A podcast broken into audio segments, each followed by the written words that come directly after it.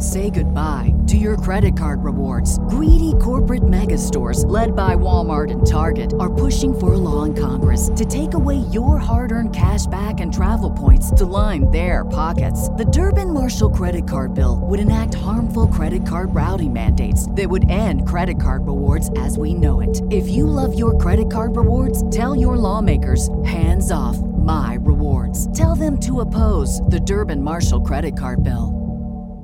What's the easiest choice you can make? Window instead of middle seat? Picking a vendor who sends a great gift basket? Outsourcing business tasks you hate? What about selling with Shopify? Whether you're selling a little or a lot, Shopify helps you do your thing, however you cha-ching. Shopify is the global commerce platform that helps you sell at every stage of your business. From the launch your online shop stage to the first real life store stage, all the way to the did we just hit a million orders stage? Shopify's there to help you grow. Whether you're selling scented soap or offering outdoor outfits, Shopify helps you sell. Wherever and whatever you're selling, Shopify's got you covered. Sign up for a $1 per month trial period at shopify.com slash try. Go to shopify.com slash try now to grow your business, no matter what stage you're in. Shopify.com slash try. Oh, Phoenix! Hey, yo. Why should you visit thechairshot.com? Thechairshot.com is your home for hard hitting reviews, news, opinion, and analysis with attitude. Why? Because you're smarter than the average fan. Thechairshot.com. Always use your head. I'd actually like to take this opportunity to wish Greg DeMarco Show. Best in all his future endeavors.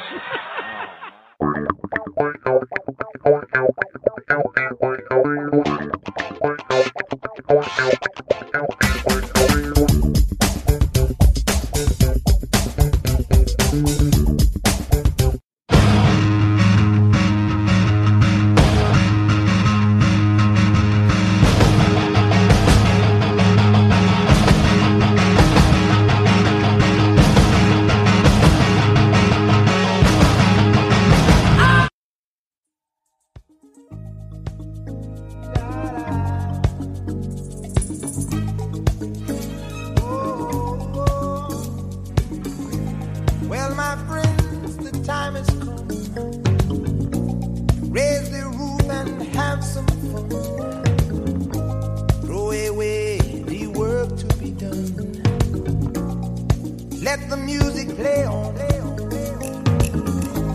Everybody sing, everybody dance. Lose yourself in wild romance. We're going to party, caramba, fiesta forever. Come on and sing along.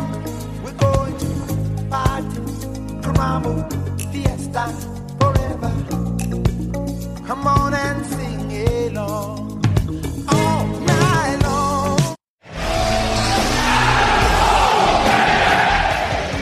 It is a Tuesday night, which means it is time to record the Greg DeMarco Show. My name is Greg DeMarco. It is Tuesday, December 22nd. I believe that's the date I said it was a couple weeks ago when we recorded this show.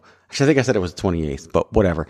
Um, but it is actually the 22nd today. My name is Greg DeMarco. This is the Greg DeMarco Show. You can find me on your social media at Chairshot Greg. Of course, the Greg DeMarco Show is part of the Chairshot Radio Network, which you can find at Thechairshot.com. Always use your head. Chairshot.com is part of the Chairshot Radio Network, which you can find on social media at Chairshot Media. Of course, that's the Chairshot.com, your home for wrestling reviews, opinions, and analysis, plus so much more. It's sports, it's entertainment, and it's sports entertainment. It is the Chairshot.com.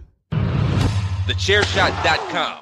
Always use your head. Of course, we are streaming on iTunes, Spotify, iHeart, Google Podcasts. We even just added Amazon podcasting services and so many more. So go out there, like, subscribe to the podcast on your favorite platform, and leave us a five star review. We do appreciate it when you do that.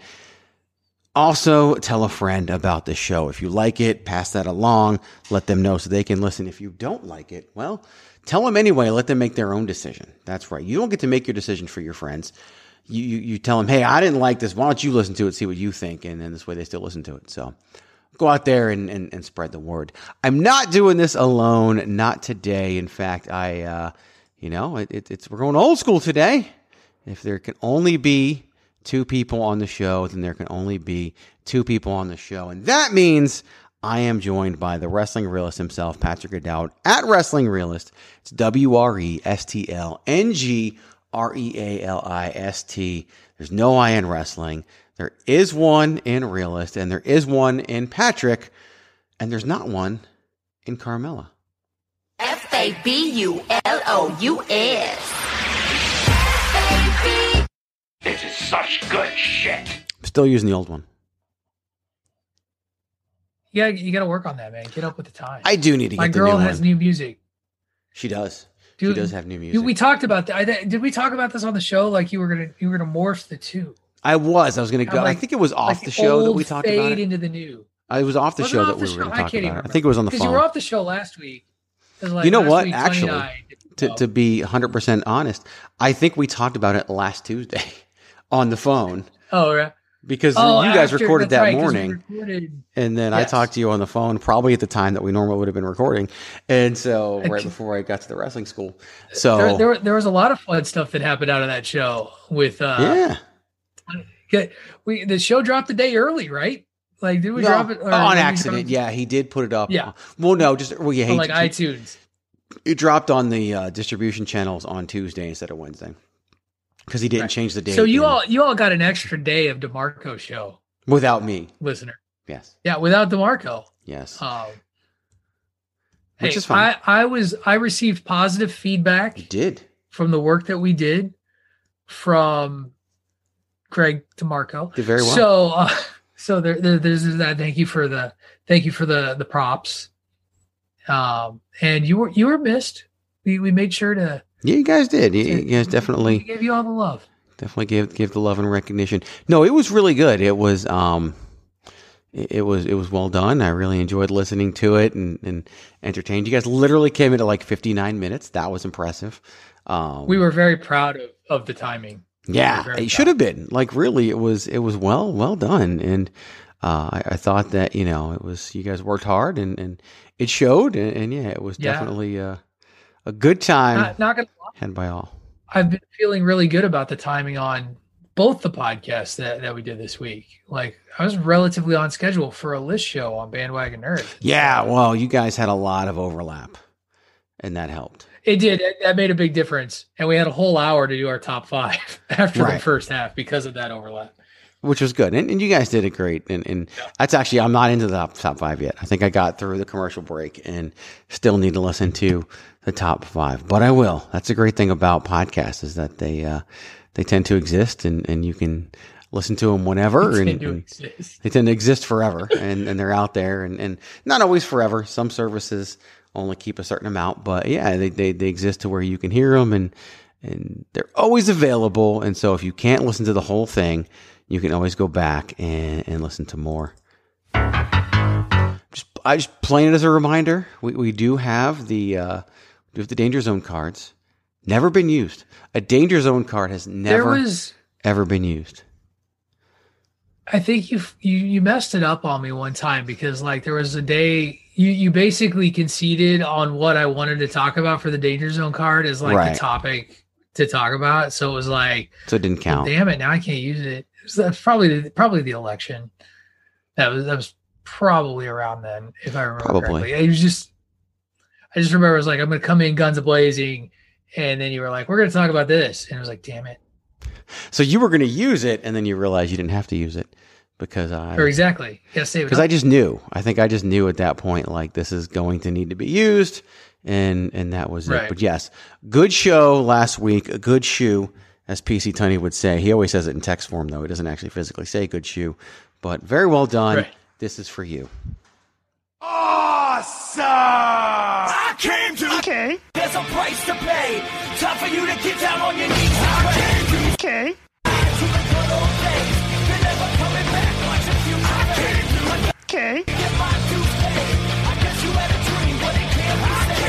the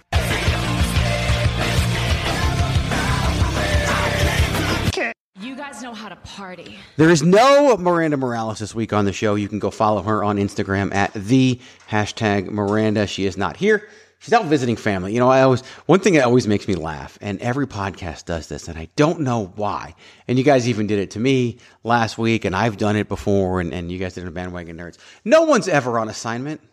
Like, why do people say that? Um, so and so's on assignment. Like, no, it, it's fun Well, I- because you want to sound like a real radio show where people are actually on assignment. No, I was talking. I was the closest thing to on assignment last week, as I was talking to students at a wrestling school. But like, Sure. Miranda's not on assignment. Miranda's visiting family for the holidays. Like, it, it, it's when, when I DP's mean, not on I- one I of your shows, it's because he's mowing his grass.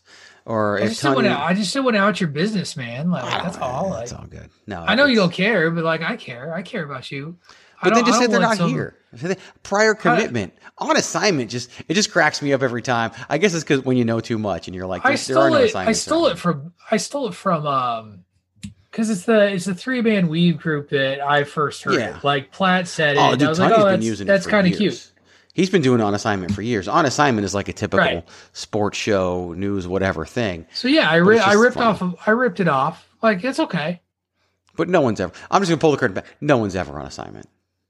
I mean, I didn't do it on this past week's bandwagon nerds when Ray Cash wasn't there. We just said he was under the weather because he was under the weather. That is true. He was legit. So Let's see, and it and it went it's, over. it's, it's went not over. an always. It's not. We don't always do it, or at least I don't always do it. I, I did it Just to one time. clarify for everybody, though, if you hear that somebody is on assignment, Dave, it's me, Dave. they're just doing something else. That, that's what they're really doing. It's it, it's not. It's. I didn't realize you were this passionate about this phrase. Like It's like it's right up there with with someone referring to a sports team as us. Like that is is right up there. Oh, I do that all. I do know that all do. the time. We, we actually I, am on the it was team. a topic. It was a topic once in a show Paris. We had this whole big long topic about sports teams being us, and I think I conceded that it was fine or just not as big of a deal as I wanted it to be or something Ah. like that. But It's a it's a communal it's a communal thing. It's like wrestling. Like I think I think wrestling fandom, and I mean you look at it now. I know you don't like that wrestling fans think that they are part of the company that they follow. But I I've never do all the heard. I've never heard a an AEW fan talk about the rating they pulled. I never heard an AEW fan be like, "Look at the rating we got this week." I guess so. I guess it's a different level of It is community obsession, It is. or a different sort of community obsession. How's that? I agree. I agree, and and I'm more okay with another college side of things, especially if it's a college you went to. Like that's a, Right. like I can refer to Virginia Tech as us. You cannot refer to Illinois as us. I'm sorry. You do, I, and no one's going I to do. stop you. I mean, you my, my mother worked there and you know put food on our table for most of my so life. So she but, you know, can call it cool. us. She can call. She can go us. I, had, I I was a season ticket holder, and we were too poor for me to go to, to the University of Illinois when when it finally Watch out for Keith Keith.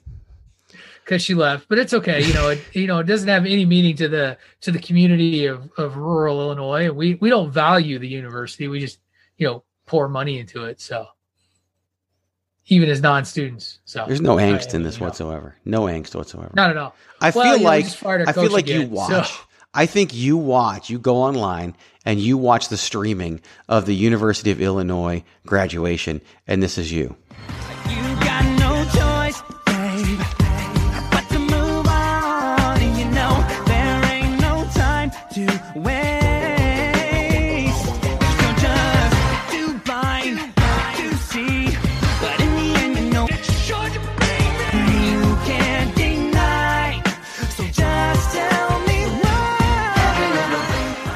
That's you watching the Illinois graduation. Should be me. It should have been me because you I graduated mean, already. I mean, I mean, I never, I've never done that, but you know, Of course, now you that you mention it, no, I'm, u- I'm, I'm, I'm usually working at a different graduation at the time that the u- universities all tend to end at the same time, brother. You know that. That makes sense. That makes sense. That that makes a whole heck of a lot of sense. So, uh, yeah, you can follow Miranda if you want to at the hashtag Miranda.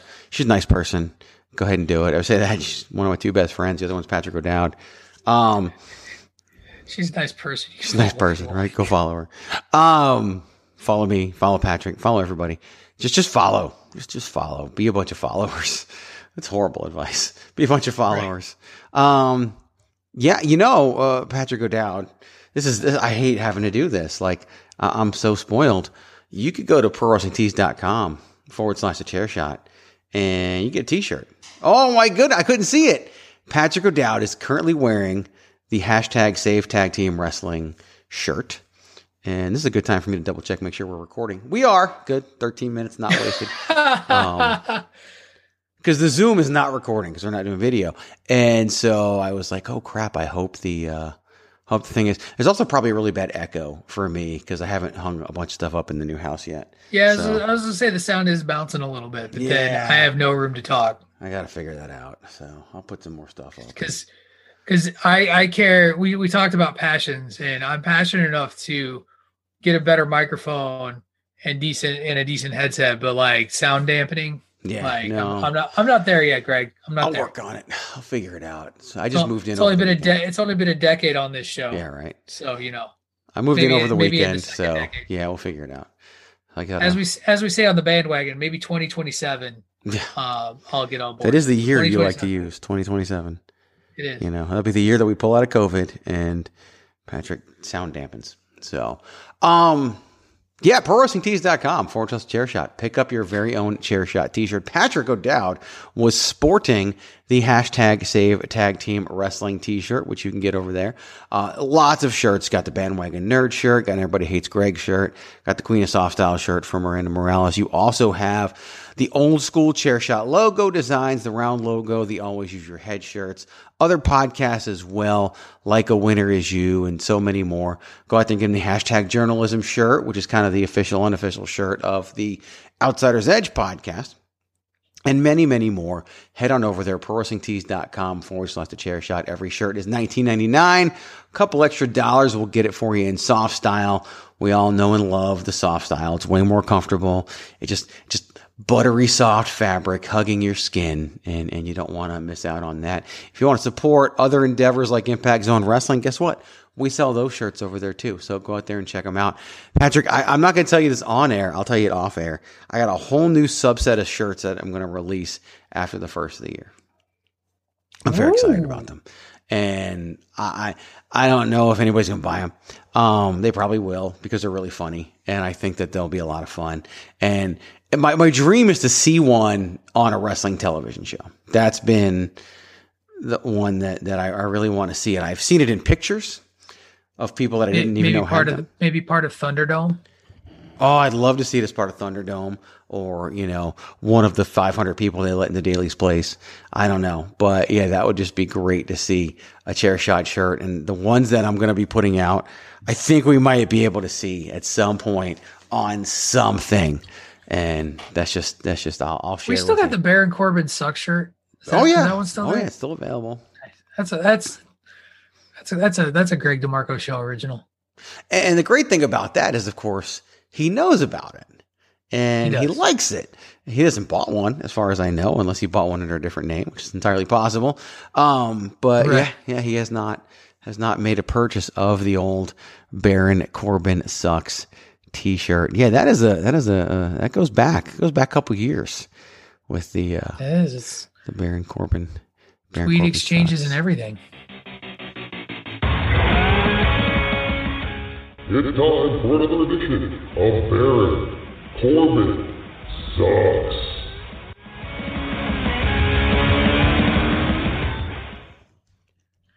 Baron Corbin did something this week, but nobody knows and nobody cares because Baron Corbin sucks. And that'll do it for this week's edition of Baron Corbin Sucks. See, and that was full on improvisation, as that was not on the rundown, but this commercial break is. Promotional consideration paid for by the following. Hey folks, PC Tony here. Thanks to our new partnership with Angry Lemonade, you can save 10% on physical products and digital commissions using the promo code ChairShot. Head to angrylemonade.net to check out their amazing catalog of products and services. Use the promo code ChairShot to save 10%. That's angrylemonade.net. Are you looking for the newest and hottest in the world of pro wrestling?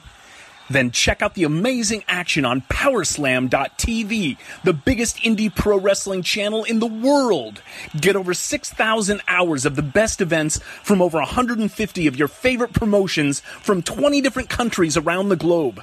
Brands like Progress Wrestling, Evolve Wrestling, Combat Zone, Defy, PCW Ultra, PWX, Over the Top, Shine, and hundreds of others with fresh content added every day for only $5.99 per month.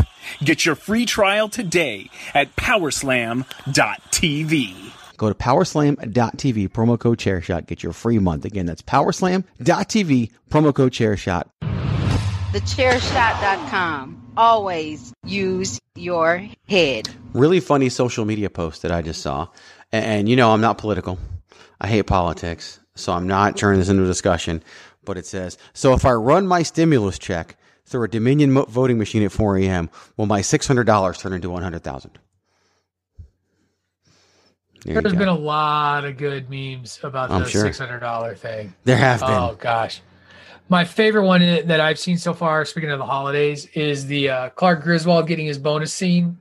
He- Yeah. it's showing him looking at the check, and they've changed it to uh, us. Uh, the it, it says Jelly of the Month Club, but they changed the signature to be Donald Trump and and Congress at the bottom. It's good stuff. Yeah, there's, there's a lot of good, a lot of good ones out there. I'm gonna, I'm gonna Right. post that one. There we go.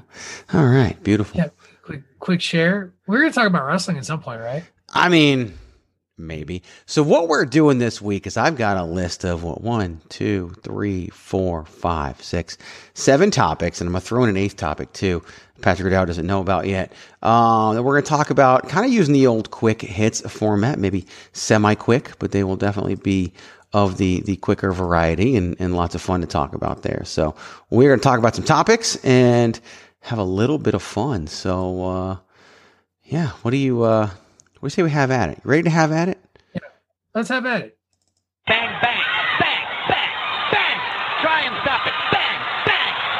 Here I come. Bang. Bang. So the first one, Patrick O'Dowd, I, I'm going to throw you a curveball, and I'm going to start with the one that you don't know was on the list, and we already kind of talked about her a little Uh-oh. bit. Your girl, Carmella, and the job she is doing since the return, the new character, the tweaked character, all the new elements. I got thoughts, but I figure you got thoughts, and I know you brought up a little bit last week with PC Tony, but yeah, you take it away, man. The new Carmella. I but I'm biased. I mean, of course I dig the new the new look Carmella, even though it's kind of the same look Carmella. Just uh just kind of a, a re kind of a recentering of herself and, and having a level of confidence that that she can that she can be the the baddest bitch in town. And just the, the the repackaging the new look that like I know people a lot of people kind of griped about it just sort of being more of the same. I don't care. I love it. I like the look. I love the little the, the silhouetted entrance that we got, the new music. Uh you know, pay-per-view went down basically the way we expected it to go down, but I don't care cuz they made her a you know, she came back, she's a contender. She reminded everybody that she could be a contender. She in my opinion looks like she's improved quite a bit uh just in terms of her work in the ring and yeah, I just I think it's a nice injection of something a little bit different from what we've seen out of the women's division eh, for for, for the first time in a while. So, Absolutely. Go Carmella. And you're biased. You're you're 100% biased, and we all know I'm totally that. biased. Love her. You're also not wrong. Like that's the thing. You might be biased, but you're also correct. Um, she's doing a fantastic job. Like she really is doing a hell of a job, and I think she deserves a ton of credit for it. Her in ring work is vastly underrated. Not gonna lie. Um, she's hung in there with Sasha Banks, who many consider to be one of the best in in ring female competitors. Um, the entrance is great. She just gets her character. Like that's the thing. Like she plays the character to a T. And you talked about how it's the same. It's not. It's definitely an evolution of what she was. But Right, the sommelier, Reginald going out there, he's fantastic. And you know, of course, we can't break things over people's heads now. So breaking the bottle on Sasha Banks' back and just, it's just a great piece of her character. Her entrance at um, TLC was great. it's it's great she's on SmackDown and Corey Graves is on commentary. It's just so funny. Like he just goes so far into it, and he's like, "If I'm dreaming, Michael Cole, please never wake me up." Like it's just so many little things, and of course, you know, of course, you think you're biased. Obviously, he's biased. Oh yeah, Um, right. He's the, he's you're not you know there's there's no one in this world you're more jealous of than, than Corey Graves, and oh no, not at all. and it's it's but no she actually and that's why i want to do this one um she's doing damn good and, i think i don't know if she'll ever get the credit she deserves from the internet and i don't think that matters No. she doesn't need it um Well, but doing a because she does. It's it's the Barbie doll argument. Like she's so much more than a barbie doll No, That- I agree. Like it's it's the not- barbie I mean, doll obviously, argument, I agree. but that same internet loves scarlett bordeaux who is the barbie doll herself Right, and does less right now. But Yeah. anyway, uh I'm I mean, again, I'm biased, so what do I know? But yeah, but I think that it's it's a really easy it's a really easy crutch that that fans fall into. Like if you're blonde and not Charlotte Flair, like you almost immediately have this mentality from a certain keyboard warrior group that well this person pro- this person doesn't can't work they're only going to be there for their looks like unless you chop your hair like Mandy, and then suddenly it's like, oh, that's great. Look, she chopped her hair. She's a serious wrestler now. Like, what the fuck? No, I get it, and and I think it's also some of it's how she debuted. I mean, she was Oh, yeah. Enzo and Cass's valet, Enzo and Cass, mm-hmm. and and that was it. Like, and she was cutting the Queen of Staten Island promos and all of that, and Right. I think people just didn't like that. Her NXT But- but run even was back- similar to Alexa Bliss, who did nothing in NXT outside Right. of really managing, and now they're both you know champions.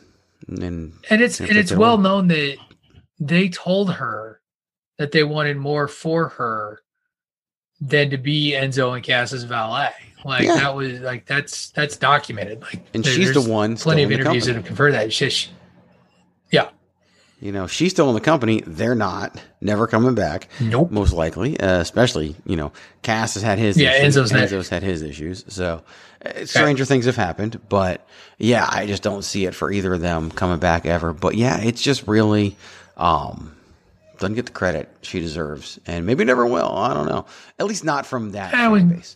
She doesn't get When credit. she makes her people- when she makes her Hall of Fame speech, we'll be right? We'll be right she there. doesn't get the credit she deserves from people who don't even deserve the say, basically, if that makes any Mm-hmm. Right. sense. And and as I go go into the negative there that I shouldn't go into, but whatever, it is what it is. So, so there you go. I wanted to start off with a little bit of Carmella as we do our quick hits. Bang, bang, bang,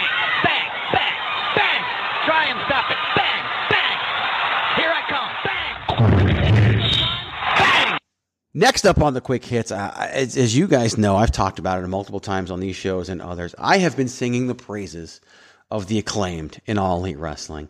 Anthony Bowens and Max Caster, just a perfect combination of talent, and and they went. I believe they're nine and one now uh, in in AEW. And last week they made their de- their their debut on Dynamite. They've been wrestling on Dark ever since, and they beat SCU, um, Christopher Daniels and Frankie Kazarian version of SCU, and issued a challenge to the Young Bucks who were watching in the crowd. And and of course the Young Bucks accepted and now on Wednesday's edition of Dynamite, uh, the acclaimed will be challenging the Young Bucks for the AEW World Tag Team Championships. They're currently number five in AEW's rankings, if those matter to you. Here's my problem with all this most people, especially those watching Dynamite and following it religiously, they already know that the Young Bucks book the tag team division in AEW. And the reason why I had this problem because you had Max Caster, who I love, uh, saying on social media that they're the best tag team in the world. That that he and Anthony Bowens now get to wrestle against the best tag team in the world in the Young Bucks. And it's the problem for me in, in AEW because if it was WWE, they would not be saying this. They would be saying that they believe they're the best and they're going to prove it by winning the tag team championships. And and so what I hate seeing is basically we're kissing the Young Bucks ass. And we don't need to, but we're doing it because they're the bookers. They're booking the tag team division and they're the tag team champions. And I, it's just, to me, it's counterintuitive and it, it does fall under the guise of we know too much, but they they wanted us to know too much. They were spouting these things off when AEW started. So, thoughts on the fact But Greg, that Greg, Greg, AEW's different. Like AEW's different. oh, it's different, all right. wrestling. Completely it's different, different. all right. Yeah, completely different. One hundred percent different. It- as in it's the 1980s NWA and Dusty's booking the territory. But I, I mean, no, Dusty didn't put himself with the Road Warriors because of, you know, reasons. Sorry. Yeah, so I cut you off your question though. Did you? No, you you're already you're going. You're you're already. Yeah, it's it just for so, for a place that's not supposed to be full of hypocrisy and everybody gets a chance. If you've got to stroke the egos and jerk off the bookers because you feel like you like what are you really doing? Like what are you doing? And, and are you you're not making yourself like you said you're not making yourself a credible contender. Like you should be Right. Running them down on social media. You should be talking about how they're a sham. If realism's what you're going for, AEW, take the real risk and have them talk about who's really in charge and call them out that way. Now, whether that's good booking or bad booking, I don't think it's good booking to do that. But if you're going to have them talk about the Young Bucks, don't prop them up. Like, I, Yeah. not a, I'm happy to be here. Did you buzz me or something? No, my uh, I had an alarm that went off. Oh, oh, gotcha. I normally turn it off. I forgot. Uh, take your pills. Say goodbye to your credit card rewards. Greedy corporate mega stores, led by Walmart and Target, are pushing for a law in Congress to take away your hard earned cash back and travel points to line their pockets. The Durbin Marshall credit card bill would enact harmful credit card routing mandates that would end credit card rewards as we know it. If you love your credit card rewards, tell your lawmakers hands off my rewards. Tell them to oppose the Durbin Marshall credit card bill. What's the easiest choice you can make? Window instead of middle seat? Picking a vendor who sends a great gift basket? Outsourcing business tasks you hate? What about selling with Shopify? Whether you're selling a little or a lot, Shopify helps you do your thing, however you cha-ching. Shopify is the global commerce platform that helps you sell at every stage of your business. From the launch your online shop stage to the first real life store stage, all the way to the did we just hit a million orders stage? Shopify's there to help you grow. Whether you're selling scented soap or offering outdoor outfits, Shopify helps you sell. Wherever and whatever you're selling, Shopify's got you covered. Sign up for a $1 per month trial period at shopify.com slash try. Go to shopify.com slash try now to grow your business, no matter what stage you're in. Shopify.com slash try. Anyway, yeah, it's just when you've talked about this repeatedly on multiple shows, this one included.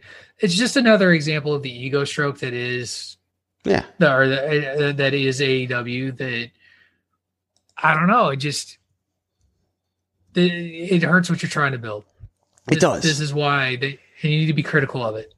And AEW's roster is so bloated. And Tony Khan has even admitted this and said he probably would have cut people if not for COVID because he feels bad cutting people during COVID and, and they have the opportunity to do that. Although now there's rumors that the Khan family and their investors have said don't put any more money in AEW. So that'll be, I think they will cut people once this thing is over. And that's fine. They have so many freaking people on the roster.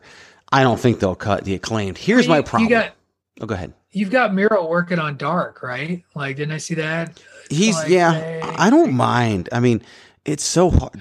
Dynamite's a two-hour show, and what I hate is the fact Mm-hmm. that Dark can have 17 matches. Five of them are women's matches, and then the women get three minutes on Dynamite. Like Right. it's just it just shows you what they how yeah how they really feel about women's Well, I wrestling. guess, I guess my point is you talk about the blow to the roster when you have 17 matches that don't make TV and are elsewhere.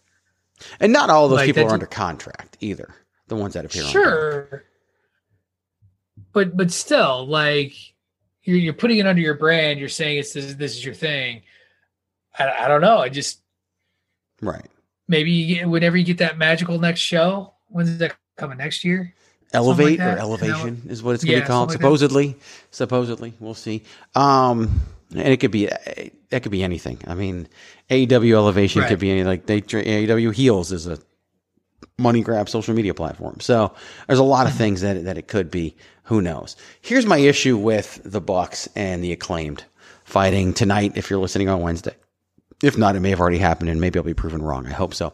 So here's what the acclaimed did. Right? They made their debut. They weren't called the acclaimed. They were calling themselves the acclaimed, but they weren't called the acclaimed, and they lost to uh, the best friends, Chuck Taylor and, and Trent Trent Beretta, and they did the diss track. They did all that Yep. stuff.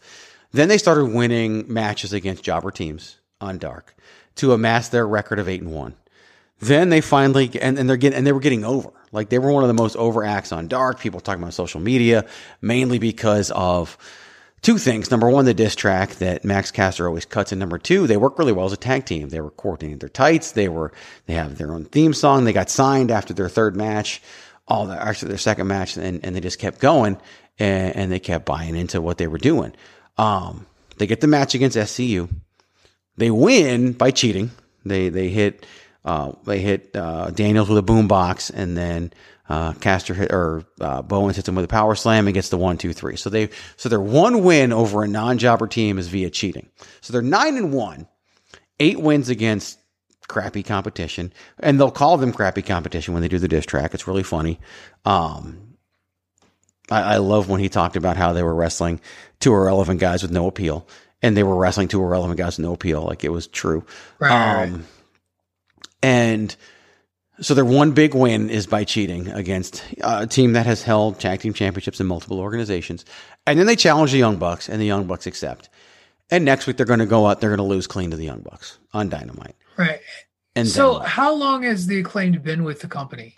10 like weeks. this span of They're- nine matches. They're nine and one, so ten weeks. They've pretty much wrestled every single week. They may have missed missed one week of dark. and this is one of those, you know, as we talk about ego strength, this is a real missed opportunity. And if if this was done in the WWE, we'd be talking about how they're they're going to get buried. Right. Um, but I'm I'm sure that come next, you know, come tomorrow by about eleven o'clock Eastern time, it'll be about how the acclaim put up a good showing and they're an up and coming tag team, and that was such a great match, and they'll be back. And it won't be, oh look, the acclaim got buried. Yeah. Because if you wanted to do this right and you wanted to really make this a legit story that people are getting by, and if they're getting over the way you say, and this coming from a guy who doesn't watch Dark, you you build them up for at least six months Oh yeah. and and, and you have them and beating jobber tag teams is fine It is. right like beating them clean is fine that's that's old school building a contender is you have them beating cupcakes and you work your way up and eventually like an scu is like the jim powers like or Mhm. whatever you know like that you know mid-tier mid-card tag team at this point yes i know they were the first tag team champions but they're not that anymore so shut up and and you get the you legitimize them over time to where even if the bucks are going to you know stroke themselves off and get the win at least it feels like there's still somewhere for the acclaim to go and Right. if you and if you are for real about the acclaim you actually haven't beat the bucks six down six months down the road and if it's a good match you do a rematch and you probably do a third match Right. but instead you're going to waste them in 10 weeks And and this is and I posted this on Twitter. And basically I said, you know, the acclaim gets over, and then you have Matt Jackson. Oh my goodness, look how over this team has gotten. Then you have Nick Jackson. Great, let's beat them clean. And and look, hmm. maybe I'm wrong. Maybe they beat the Young Bucks. Maybe they win the AEW Shock World Tag world. Team Championships. That would be great. I will sing their praises for do, for for having the guts to do something like that. Put their their precious titles on on a tag team that's barely established and use that. And even if they lose clean to the Young Bucks, that's fine too. Then what? The problem is Dynamite's so crowded, they'll probably be back on Dark. And maybe they'll get a program. Yep. You know, they, they have kind of a built in thing with the best friends because of the diss track. You could ha- let them feud with the Lucha Bros. There's a lot that you could do with those guys to establish them. I feel like you should have done that before putting them against the Young Bucks. Um, all all of those teams you just named Right. should fit into the system that I just talked about. yeah, exactly. I just here's the thing: is I just can't wait for a, thrown together super team to beat the Young Bucks, and then that then turned into a title feud. Oh wait, they Right. did that. They did that Never mind. You know, everyone does that.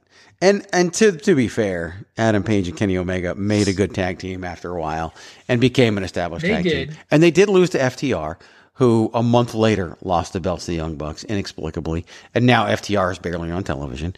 Eh, and may, who knows? Maybe there's an issue there. Maybe there's COVID. I don't know, but Well, it totally popped off backstage. Probably. Who knows? Um, you know, everyone thought they were going to be the Horsemen with Adam Page and FTR and, and Shawn Spears. Who knows? But it just seems to be a little weird, and and you mm-hmm. know, it is it is what it is. Yeah, but I'm just I'm concerned about what happens next with the acclaim because one thing that AEW hasn't proven to me is they can answer the question of what's next. Santana and Ortiz, who everyone praised the hell out of for not going to NXT, should have gone to NXT. The way they've been used has proven that. And I hope I don't have to say the same thing about the acclaimed. And, and that's kind of where I'm at with all this because I want, I really like those guys and I want them to have opportunities and I just don't want them to get lost in the shuffle that is AEW and no one's going to call it out on So it because ironic. it's AEW. I know, right? It is so ironic. So tag team wrestling's just a struggle everywhere. It really is. It really is. It is. You know, gone are the days of wrestling. you know six different tag team matches on a 13 match WrestleMania card that didn't mean much, Well- but they got that showcase. But you talk about the importance of story, and they, we just don't tell tag team stories. Like there's one tag team feud, and that's it. And that Right. seems to be it across any company. Like that's not just the WWE. It's not just AEW. The, the WWE you get two just because you have two different brands. You got two different titles. Eh, yeah, that's it. Otherwise, you'd probably get one. And, and and I don't even and I don't even like that there's two tag titles. Like I wish there I was know. one, and they just right. floated between the two. That's the one area that I disagree vehemently. In and Tony, you and Tony should have had that conversation because he believes there should be one world title, one tag title, one women's title. They float between all the Oh, shows, see, I don't, like, I don't, I don't believe that. That all I just, I just think that, the, I think the WWE's valuing of the tag titles influences why I think they're. If they actually had two legitimate divisions that they built and worked with, and that, then I'd be all for. it. But Yeah. ne- no company seems to have one division, let alone two division. Even though they have the talent to have 2 Mm-hmm. divisions, they don't run it that way. And so, if you're not going to run it that way, then I would just have one division across the board. Anyway, that's a completely different. And that's and that's honestly what you hit on is a great point. The reason why everyone loves AEW's tag team division and praises it, they're praising. They don't even realize why they're praising it. They love the talent that's in the division. They don't Right. love the booking that's in the division. They think they do, but really it's not that good. Um, but the talent is amazing, and and the division C Mhm. succeeds. The talent is able to overcome the booking, and that's something that that is that is definitely a good thing. I'm gonna jump around a little bit here, order wise, with our next one. Bang, bang, bang, bang, bang. Try and stop it. Bang, bang. Here I come. Bang! Bang. Hang on one second. I got to sneeze. I didn't want to sneeze in everybody's ear. I might sneeze again, by the way. It was, it was epic. I can feel that second sneeze coming on. So Kyle O'Reilly is once again challenging Finn Balor. He won the opportunity, defeated Pete Dunne on NXT, and now he will challenge Finn Balor on the first episode of NXT of the year, New Year's Evil, for the NXT Championship. So we're kind of back to where we were before the last takeover. Not War Games, but the one before that, takeover 31. Uh, Kyle O'Reilly is now challenging Finn Balor, and Adam Cole is out here spouting off claiming that Kyle O'Reilly will become NXT champion. Again, the first time everyone thought this was going to lead to the breakup of the Undisputed Era. It didn't. It led to the feud between Undisputed Era and Pat McAfee's Kings of NXT. That's over. McAfee hasn't been there. He'll probably be back at some point. He seems to go in spurts. It feels to me like we're back at square one, and now we're setting up the breakup of the Undisputed Era. How does it feel to you? I think that makes a lot of sense. I think if it's Kyle's time, we we got I- again. How long are you? How long are you pulling it out before it's really Kyle's time? To whether it's to be the champ or to be cost the champ and have a big time feud with Right. with Adam Cole that elevates him. I think that, and you can, and I mean, Kyle could win and still have the big feud with Adam Cole. Like that's absolutely one of the avenues they could go if they if they don't go Adam screwing Kyle or accidentally screwing Kyle out of out of a victory.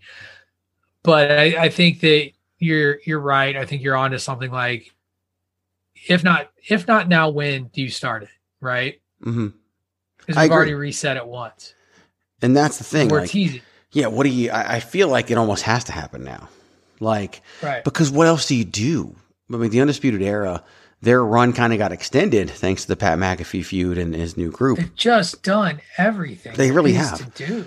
But, but I don't think that means we got to throw them on the main roster where they may No. not fit. Well, yeah, I mean, you've long said that there are some people. I mean, Finn Balor is actually one of the great examples. There's some people that just seem to be better suited Yeah, actually, the- I in think the NXT brand. I, I wouldn't be shocked to see him go back up after.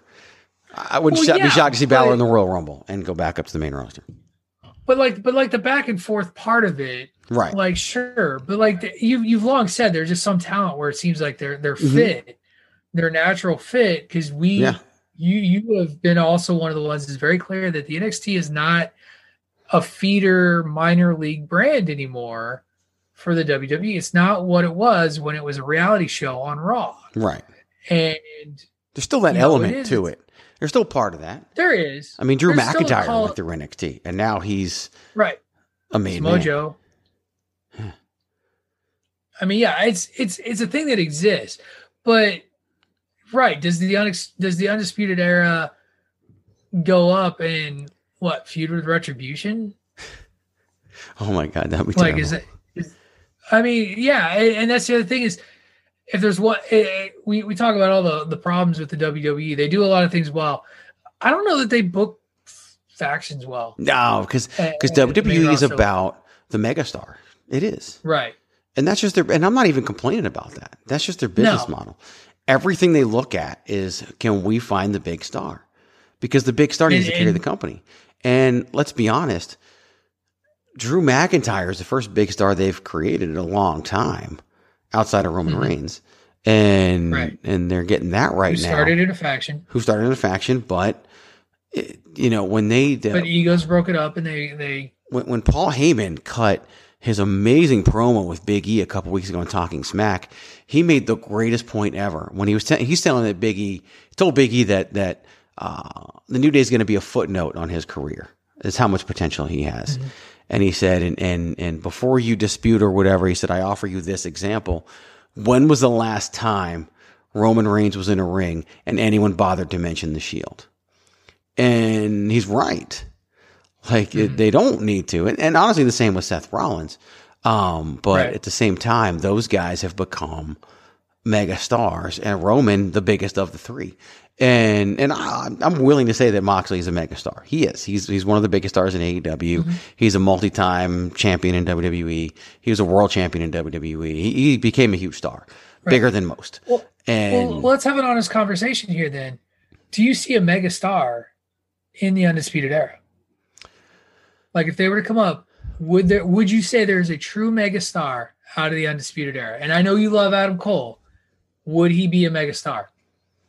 would he? I, the highest I can go is maybe. See, that tells you a lot. That tells you what you need to know about the undisputed era, right there. He does, and and he's the biggest of the group in terms of height, but still, you know, not really the six feet tall they bill him at and all that. And he's just, you know, he's too small. Um, He'd have a Daniel Bryan run, maybe. maybe, but as Like I've said not- before, everyone uses Daniel Bryan as the example, but no one can Daniel be this Bryan's the generation. not the rule. Well, every generation can have a Daniel Bryan. The problem is Right. this generation's Daniel Bryan is Daniel Bryan. So Right. we can't have another one because we already have this generation. That's why everyone uses that for Chad Gable. Well, look at Daniel Bryan. That's great, but we still have Daniel Bryan. And Right. you can't Who, who worked a match with um WrestleMania Who did 30. he work a match with this week? Daniel Bryan worked a match with a guy. I think it was Chad Gable. Probably. Because I know he wants to get him over. He wants to get him over, and and Right. they're both spectacular. If you look at Chris Benoit, we, we can't talk about him, right? But Chris Benoit had his big moment at WrestleMania 20. Daniel Bryan Right. had his big moment at WrestleMania 30. So we're still a good four and a half years away from WrestleMania 40 when we can do this again. God, we're almost to WrestleMania 40. That's so crazy. Yeah, we're about to hit 37. Um, so think about that. So really three and a half years away from when we could possibly pull that off again. Um, we're getting ready to go back into the land of the giants. Uh, which is, you know, again, the booking cycle of WWE. And then it'll be time for another small guy to rise up and, and do all that. So, Johnny Gargano, Tommaso Ciampa, you might get your chance sometime soon. But that's the thing about, we talked about that. Those are guys to me that scream NXT. And, or if Right. you really wanted to give 205 Live a serious push, you got the talent to do it. But I just don't think that that's there for them. But going back to the original topic here, I do feel like it's it's now or never with doing something with the Undisputed Era. I guess the big question for me is I feel like Bobby Fish and Roderick Strong are staying in the Undisputed Era. All Yeah. Whether or not they need to, I don't know. Um, I always thought Bobby Fish could be the mouthpiece. He's out again with surgery. He should probably move to a speaking role anyway. So to me, here's the question I ask you. Who gets kicked out and who stays in? Oh golly. Um I think Cole gets kicked out. And Riley stays in. And see, I do too. I think Kyle O'Reilly can have a good short term run as without the undisputed era, but long term, I think it's better if the era kicks him out and then files, follows Kyle. And I think Adam Cole still has a mega babyface run in him in NXT before he he's already kind of started it uh, with with the McAfee Right. stuff, and because he's so over. And if that can happen, and then we get back to some fans, I mean, my goodness, he's gonna Mhm.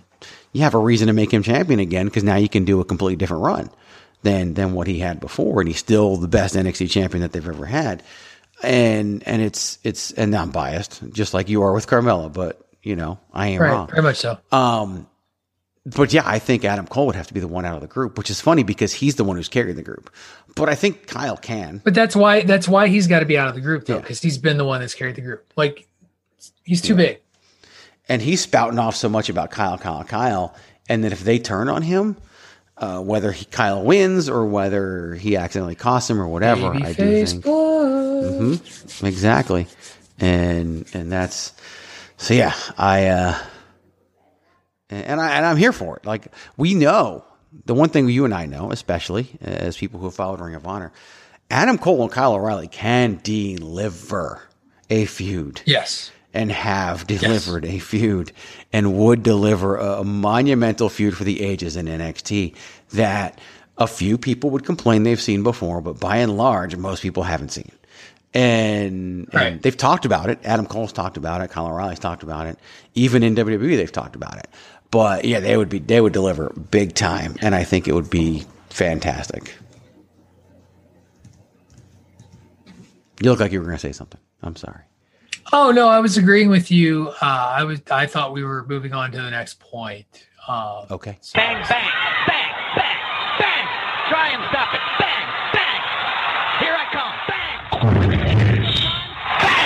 So AEW delivered a huge rating for them with the debut of Sting and with the Kenny Omega winning the AEW World Heavyweight Championship. Big rating, killed NXT for whatever that's worth. Again, you killed WWE's third tier brand, one that you shouldn't even be trying to compete with anyway.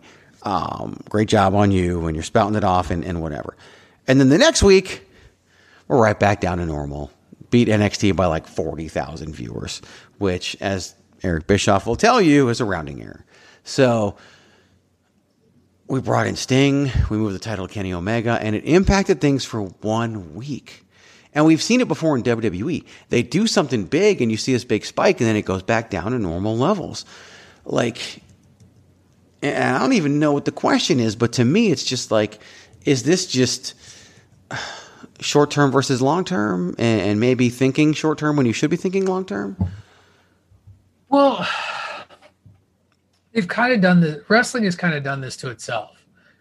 We we look back on we look back so fondly on like the Monday Night Wars in the early 2000s and what what used what was the one-upsmanship and this and the way storytelling was done that I do think it kind of numbs growing an audience the way that the way that we thought about it previously. Like we now do things to pop a rating or or pop a number and you kind of hope that people stick around. What they don't really do a good job of, and this this is one of the things that in talking with Tony last week, I really was kind of sad. Like if I was gonna I would I would have used the danger zone card just to bring up this conversation from 83 weeks where um, Bischoff talked a lot about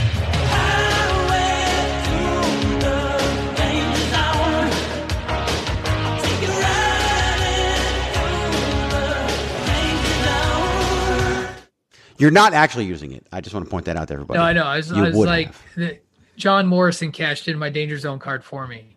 So Which means you still I have it. My, which give me my give me my danger zone. See, I told you I watched Raw, Raw's DVR. Anyway, but he he talked about this like there's there's just no it's not a, it's not a compelling exciting storytelling for people to then want to come back. Like he had Sting come back, and people were like, "Yay, Sting came back." But then what is it? What what's it about? What did what did Sting do to make you then want to come back? Because because you know the presumably that's why the number went up. That Right. and his title win. Like you're excited about Kenny Omega as champion. So oh my gosh, we're gonna stay. But what what compelling thing happened for you to want to tune in next week, or what did they think was the compelling thing that would make What's really in interesting, next week? Sting didn't pop a rating because no, No, one knew Sting was going to be all. there. Exactly. And so it's Kenny and Omega. Like, whenever you have a streak for that big, whenever you have a big moment, it's what happens the following week tells you the strength of it. Sting didn't pop a rating. They're gonna Now- they're gonna give Sting credit, but he didn't Mm-hmm. really give them anything.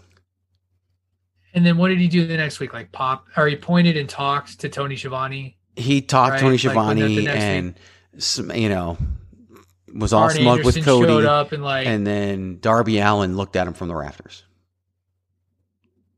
The inverse So their so their big thing is going to be a is going to be a Sting Darby Allin.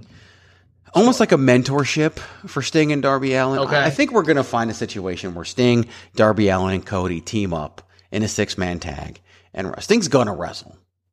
You guys talked Yeah, about it a little bit last and, week. and he's yeah, going and, to and tags will tags will protect him. Def- Definitely, and he'll end up having a match with Cody because LOL Cody Right. wins. and Cody will protect him too. Of course he will. And And that's something that You came know, up on one of the shows.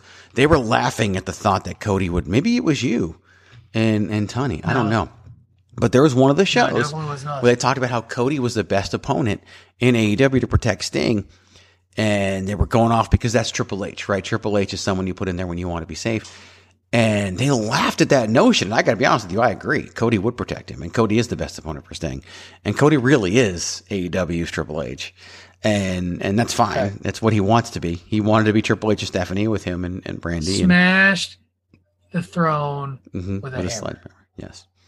I just want to point out too, no one is going to claim that Cody and Brandi are copying Seth and Becky by getting pregnant. But if Cody and Brandi got pregnant first and then Seth and Becky did, you know people would say that. That's how Oh, yeah, stupid totally. wrestling fans are. Like literally. That, that the fact that I even thought to bring that up is stupid. But that's the big thing. Greg, Greg DeMarco gaslighting the AEW fans today. Yeah, I know. I'm sorry. I'm not sorry. I'm gonna say I'm sorry. I'm such a liar. Um, It's the like saying you're on assignment. Yeah, right. It's bullshit. See, I brought that back. You did. That was good stuff.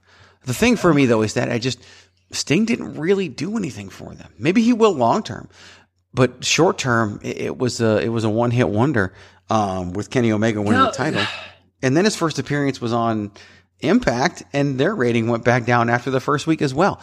And this is what Triple H spouts off about in interviews. What they're doing in NXT, the brand that's supposedly competing with AEW, they're booking and developing and putting ideas in place for 5, 10, and 15 years down the road. Not weeks, not months, but years down the road. This is what WWE does. They're a machine. They don't even really care about right now's ratings. They're worrying about, okay, what are we going to do in a year? What are we going to do in two years? What are we going to do in three years? That's what they do. And, and, Right. and, and fans just don't see that. No, they they they draw steady decline charts that show that you'll have no viewers in like Zero viewers in like 2031. 30 years. Yeah. Right, it- it's the dumbest thing ever. Everybody's just gonna stop watching. They've all left. Like No one's saying that this week though, because we- Raw's rating Raw's rating went up. But Well, no, we can't do that. That the narrative, Greg. Hashtag the narrative. Yes. Hashtag your shitty narrative. Um. Yeah, I I've talked about this every time. I, I you know I don't really watch AEW very closely. I know. I I, I follow enough to know what's going on. I have tried to watch this program on more than one occasion. I do not find it special. I don't find it compelling. And you know, I and I'm a nostalgia guy. Like I last week on this show talked about the wrestling I'm currently watching Right. is 1983 Crockett Promotion NWA. Like I'm watching the Boogie Woogie Man Jimmy Valiant come out twice because he comes out as Charlie Brown from out of town as well and starts getting under the skin of Gary Hart. But you know why I keep coming back and watching those episodes? Because that story goes for four months. it is it is interesting. Like it's silly, but it's funny and it's interesting and it's not. I don't know. Like so, I get the nostalgia kick and it works, but like nostalgia with a purpose, it's going to go somewhere and it is not a story. Like I haven't seen anything on AEW that I haven't seen before, and everybody keeps talking about it. That was that was for Right. you and your NWA stuff. Right. Like this this isn't new. It's they're not really breaking new ground. They and I don't- think they that's don't- why I love the Acclaimed so much because Right. they're the closest thing to different. Now they're the New Age Outlaws twenty years later, Right. But but it's twenty years, and Enzo and Cass tried to be the New Age Outlaws but failed. I think the acclaimed can be, but it's different. It's something different. And that's why I'm so upset about they're just going to lose to the Young Bucks. And it's like you, you could do better by them, and maybe Well, you still can. But yeah, it's it's. And what's funny is that you're the lapsed fan that AEW claims they're for, but yet you're Right. not. They're not for you. Well, because it's like I like oh that's it's nice, but Sting's sixty. 61 years Like- old. like- Sting, yes. Like I don't want to watch a sixty year old man wrestle. I want you like. Here's the thing: is AEW had this plan, right? Like they laid out how they were going to work at least some of the basic tenets. Uh, and I know it, it's wrestling; you're going to tell stories, but you have this like you you talked about. We mock it. Wins and losses matter. We talk about these re- records and these rankings, and who like who really is competing where and how's it going. And yes, there are stories within there in between. They're like, we're not going to do silly skits, and then you got you know Chris Jericho acting the fool, singing Christmas carols or something. Like I can't even remember what it was. Uh, so you're like, we're not the WWE, but then you do stuff that the WWE does, but you swear and you bleed a little. Like, like if you Yeah. had stuck with kind of like your er, like ten- like I think that's why I enjoy New Japan, like and miss it, like miss watching New Japan because they followed their own they follow their own outline. Like, yeah, it might be a little predictable, but they follow their path. You created a path, AEW, and then you were like, yeah, but we'd rather do this instead or whatever, willy nilly. And we're going to be sort of all over the place. Like, Eddie Kingston's going to show up for 10 minutes and then get a title shot to lose and did literally nothing. As did Lance get the title Archer. As did Brian Cage. Now, Lance Archer won in a battle royal, I think, or something. Brian Cage, I know, also won it in a battle royal. Um, And they got handed a title. Just got given one. Yeah, well, at least Brian Cage is, isn't officially recognized. And honestly, at Right, Team right. Taz makes sense. And I'd love to see the acclaimed in Team Taz. Everything AEW will always go back to the acclaimed for me, by the way. I just want to point that out. Like, they are my Adam Cole of AEW. They really are. There you go. Um, since you know we're not doing anything with Scorpio Sky, and which is funny, and I meant to mention that earlier. Scorpio Sky had a ma- was got hot on AEW, challenged Chris Jericho, and tapped out. Didn't even get like that two point nine nine nine nine near fall that he should have had. That fans would have bought into because they had fans back then, and now he's hosting a podcast for AEW.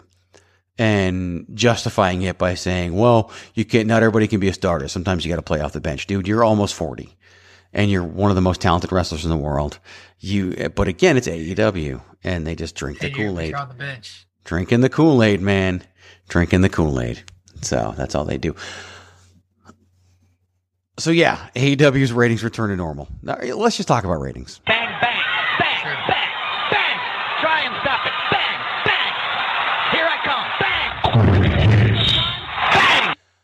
it's really funny what's going on with ratings right now, right? Raw hit a ratings low in terms of viewership, but still, you know, pulling top five and top ten numbers for the for the demo rating, the all important demo rating.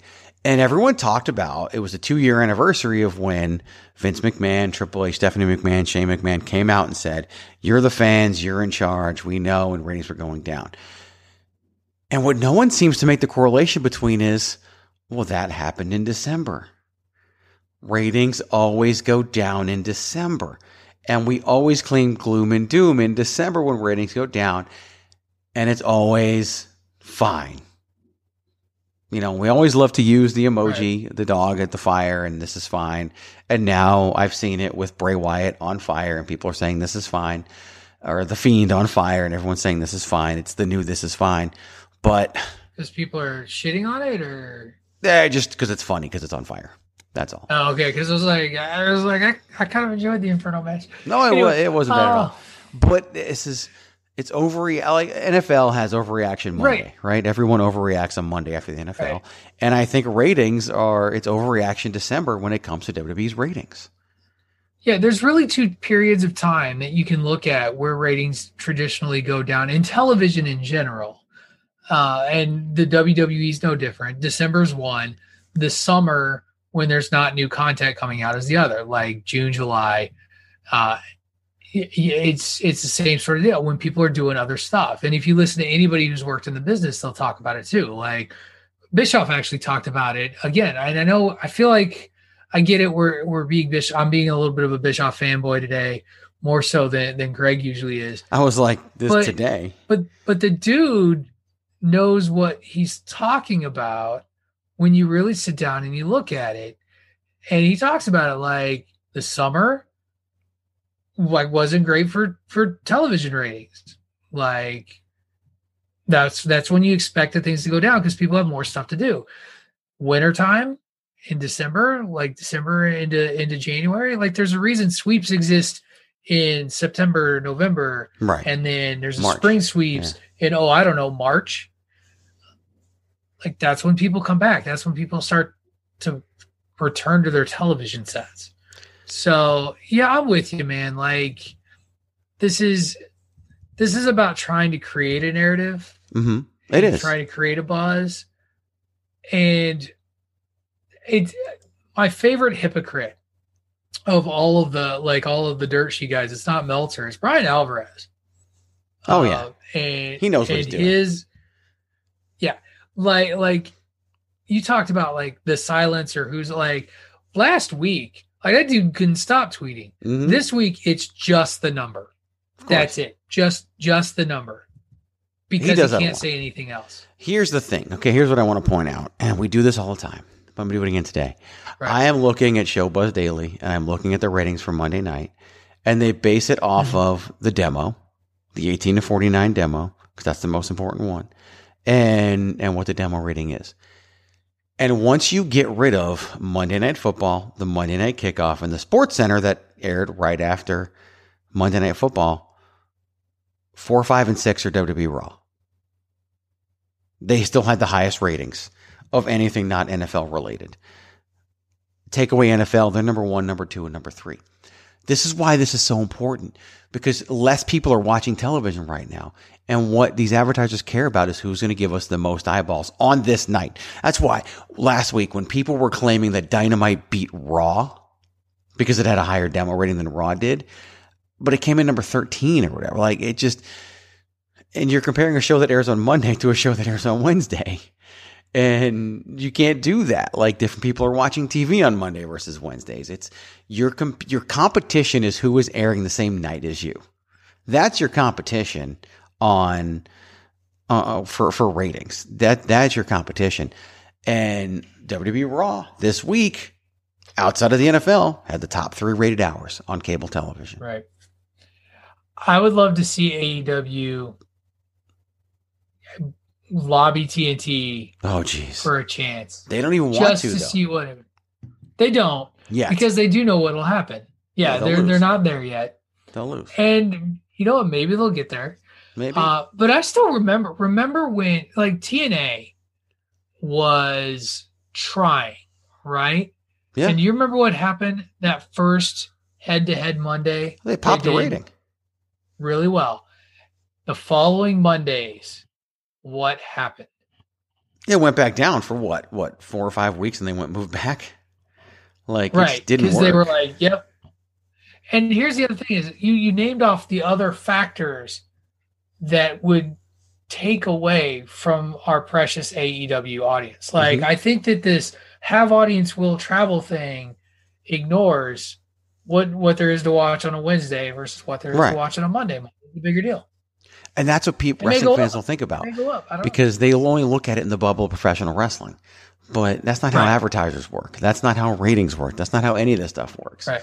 The reason why the ratings are what they are is because it's what you're up against each night. And again, remember, and everyone talks about how, oh, USA Network's going to be mad. And Meltzer himself has even refuted that claim. furious And, Furious. And, and it's, people Furious. say this because they don't understand. WWE is a bargain for USA Network and Fox. And here's why. they are giving them 52 weeks of top five content. NFL can't even do that. But yet NFL costs Right. way more money. A drama that runs 18 to 22 episodes can't do that, but it costs more money per episode than Raw does for USA Network. Like it's people don't realize they're like, oh, it's going to get canceled. It's they're in such a good spot. They provide a service that basically no one else does to these TV networks. And that's why they didn't stop when COVID hit was because they're a week to week and have been without fail for over 35 years for UF, USA Network, except when they went to Spike. Um, and, and so the ratings, that's why the ratings issue is just so silly to me because people, it's again, it's that short sightedness that we talked about that Triple H always talks about. Everyone looks at it in terms of this week and not in terms of what have they been delivering year over year, decade over decade for these networks. That's what is really is why they are where they are and why they're going to remain where they're going to remain no matter what the internet or Chris Jericho and Chris Jericho knows what he's talking about. He's just making money Oh, yeah. off selling demo god t-shirts. yeah i mean he's been in the machine Of course. And I think he has a lot and of he respect kept for the coming back to the machine And the only reason he talks bad about the machine now is because he's pandering to the AEW fans. And for him, that's very Right. smart to do because those fans have proven they'll buy the t-shirts. And look, they sold out. The, the Sting shirt became the highest selling shirt ever for Wrestling Tees within 17 hours of its release. Like that's that fan base can be fleeced over and over and over again, and they will continue to do it right and that's what uh and and they know it and and they're just going to keep doing it to themselves but the ratings uh, we can have this we're going to have this conversation in December of 2021 December of 2022 December of 2023 and beyond Bang, bang, bang, bang, bang. Try and stop it. Bang, bang. Here I come. Bang. Bang. Monday night on Raw the Hurt Business came out and cut a promo after capturing the Raw Tag Team Championships from the New Day at TLC. And the members of the Hurt Business that are now ta- Raw Tag Team Champions are Shelton Benjamin and Cedric Alexander. And Cedric Alexander cut the greatest promo he's ever cut in his entire career. Cedric can talk. Cedric can actually be a star.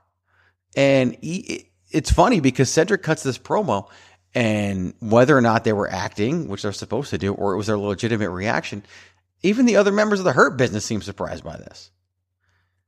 And and it's Yeah. like, where'd this come from? Out of Cedric Alexander. we saw a little bit of it the week before too Mhm. right like I, I also think part of it is the story that they're telling with cedric in the Yeah. group like he's not the cool guy in the group No. like he's like the i'm happy to be here guy and that's part of like you were like oh they're surprised by it part of it like as i'm looking at lashley and shelton benjamin looking over at him you're like dude what the what are you doing like what are you doing you Yeah. goof It's like liquid Like, courage. It's like he suddenly has all this courage because he's a member of the Hurt business. be cool man be cool But he's eventually going to believe him. But now he believes in himself too. Like his character believes Right. in himself. And that could be dangerous. You know, that could be very yeah, I- dangerous. and and all of a sudden we get the Adam Cole Kyle O'Reilly story Mhm. told through the Hurt Business. yeah. Because I, I mean, I was already speculating last week about how long Cedric is for this Hurt Business world in my incorrect foretelling. I know. Right. Did I did I call the Hurt Business winning? I thought you did. I said they should win. I know you said I they think I said win. they. I know. I know they should win. So, yeah, it was it was fun. It was it was funny. It's now Prime Alexander. He's calling himself right? Prime Alexander. Yeah. No, he changed his Twitter handle to Prime Alexander. Did he as well. really? Like he's doing. He's oh yeah. Nice. Because I uh when because when you said we were going to talk about this, I looked up Cedric Alexander. Yep, Prime Alexander. It's still at Cedric Alexander, but he changed his he changed the name. changed the handle. Good. So Prime Alexander. Yep. Prime Alexander. There, There you he go. is. He's still at Cedric Alexander, but his name is Prime Alexander. Good for him. Yeah, one of the good guys. He is, and, and he's doing so well, and and I just love to see it, and and I think that he's you know a to, almost two years ago, I was doing an episode of Chairshot Radio with Christopher Platt, and I suggested that they put Cedric Alexander in the New Day, and so here I was, a white dude suggesting they put a black dude with other black dudes. A year and a half later, they put a black dude with other black dudes in the Hurt Business. That's what they did. Well, that's And- what the WWE does. Yeah, and Platt was like, he can't hang Brown with people the New Day. unite. And Platt was like, he can't hang with the New Day. And maybe a year and a half ago he couldn't have, but now he could. He's shown that he can Right. play a character, he can do it, and, and he can be what He WWE needs hung him with to be. Xavier Woods. Like I, I love Xavier Woods, but he I could, he could hang with Xavier Woods two years ago. Stop it. On the mic, I don't know, but in the ring, obviously. Not on the mic, yeah, and there- but that's always been Woods' thing though. But the thing is, is that I, I think the New Day would have brought things out of Cedric, just like the Hurt Business has. Mm-hmm. And and if Cedric goes down in history as a performer, I think he'll be able to credit the Hurt Business and MVP for a lot of that. Cedric could be an I think, Intercontinental I think, you champion. got, I think you got to give a lot of love to MVP in general. Oh, my goodness. what Big time. been with this Hurt Big time. still. wait till wait till he's next been- week, and we do the of the year stuff. Yeah, MVP. He's been yeah, he's been ridiculous. He has Like, been. Especially when he was brought back as a producer and only appeared on television because of COVID. Like, it's been insane Right. what MVP has been able to accomplish at this stage in his career, at this stage in WWE, and just Remember, everything. remember when he used to show up through like an inflatable Uh huh. hallway thing? And I wish he still would. And, and he had that weird like. Well, he still wears that suit, right? Like the like Mhm. the unitard thing. It's Like, now, yeah, it's it's usually the Black Panther takeoff, but yeah, that's Right. uh, that's uh, and, and and you know he put over Matt Riddle, like he just does so much. He's so good, and, and he's really just shameful. But okay, fuck Matt Riddle. Bang, bang, bang, bang, bang. Try and stop it. Bang, bang. Here I come. Bang. lots of reports about the out there about the formation of NXT India and NXT Lucha Libre or NXT Mexico, both being heavily rumored. NXT Japan has been rumored in the past, along with NXT Germany. Of course, we have NXT and NXT UK. Patrick O'Dowd, do we need all these NXTs? Will they make money? Like that's the question. Will will, Right. they, will they make money? How's NXT UK doing? I mean, it's a network product, so who knows? You know, you'd have to take it off to see what it did. You know, I- Here's, I mean, you want to talk about the true feeder for for the WWE and talent? Like this is what it like. This is just reaching out to markets that have nothing to do with us. yeah, Like we may watch it as mass consumers, but this is this is targeted marketing towards other populations that will act as feeders into the machine. As you like, as much as Mhm. people want to hate it, a that's machine. the machine. You're going to see like these are feeders into a machine, yeah, absolutely, and I hundred percent. and, and I'm fine with it. Like I'm fine with it. Me too. I don't think Like, it matters if it makes Find your money. talent. NXT UK is obviously proven to be a success because that's the model for NXT India, NXT Mexico, NXT Germany, NXT Japan. It gives them an opportunity to plant a performance center elsewhere in the world, recruit talent, give them an opportunity to grow and develop, to see if they're even worth putting on TV, to see if they can get to NXT, to see if they can get to the main roster of Raw and SmackDown. And to me, that means yes, we do need more NXTs. The problem is that the typical wrestling fan, you out there again, we do this show to help you enjoy wrestling more. You see it as, oh my God, more stuff for me to have to watch. That's not what it is. You don't have to watch it if you don't want to. Like some of the internet wrestling fans just assume, well, if it's on if they put it out, I must watch it. No, no, you're not. You don't have to watch it. It's being put out to help develop and cultivate talent for the long run and and for the long term. And they're even talking about this new, you know, Gabe Sapolsky led product in the States to serve as an NXT for NXT. To me, that product, whatever they call it, would be at the same level as NXT UK, NXT India, Germany, Japan, Lucha Libre, all that stuff. Like they're all that level, a level below the NXT that airs on USA Network. Now we get some crossover sometimes. We've seen, uh, you know, Imperium show up, and now we've got the Grizzled Young Veterans on NXT along with Toni Storm. Daryl basically been called up from NXT UK to NXT. And that's the same thing that would Right. happen with these other ones. So I would say, yes, we do need this. All I gotta say is that Alex Wright needs to be the the authority figure of NXT Germany, Oh yeah, definitely. I don't even know if he's and, still and not and not and not Berlyn Alex Wright. No, we, no. we need the dancing The Alex dancing Wright. Alex Wright. He's come out first episode, do that little arm thing. He's probably so far beyond that. I now. actually, I'm not. I'm not gonna lie. I actually looked up to make sure he was still alive. No, there's a where is he now? He he opened a school in 2007. okay. um, in Germany. He went back to Germany. He would go on to open and run New European Championship Wrestling, wrestling hmm. known as NEW. Of course. Da, Let's see, but I, I'm not. I'm not uh, to. WWE sent him an invitation to Orlando to the WWE Performance Center as a guest trainer. Hmm. Um, and he, he went, great pool of talent there. The coach is unbelievable. Many years. So there's a connection there. There is. I like it. And he has, he has a he has a website. He's Okay. still he's still going. He's still in the business. Nice. Very good. So there you go. Could happen. Could happen. NXT Germany. Look, I, I you didn't think we were talking about you didn't think we were talking about Alex Wright today, did you? Of course you I didn't didn't. see that coming. No, I didn't. I thought that they were going to start NXT Canada with Lance Storm, and so they just moved Canada to Orlando, and then Right. you know furloughed him and, and possibly laid him off. I could see an NXT Canada happening as well. Um, I think the reason it hasn't is because you can just move him to Orlando and, and do it there. Um, Right. But yeah, I think we need all these NXT brands. I just think that people are overreacting for the wrong reason. It doesn't matter whether or not you're going to watch it. It's about the 15 year plan that Triple H has talked about. And, and the 15, it's a rolling 15 years too, by the way. Five years from now, it's still going to be planning for 15 years in the future. That is what they do. Look at the roster now. Such a high percentage of people have come from NXT. And, and that's just the way, the way, look at the two world champions, NXT it- it's all about the, the NXT and, and that's, that's what's Right. really cultivated the company. And that's where we are. And that's where we should be. Bang, bang, bang, bang, bang. Try and stop it. Bang, bang. Here I come. Bang. Bang. All right. Somewhat serious, but doesn't have to be.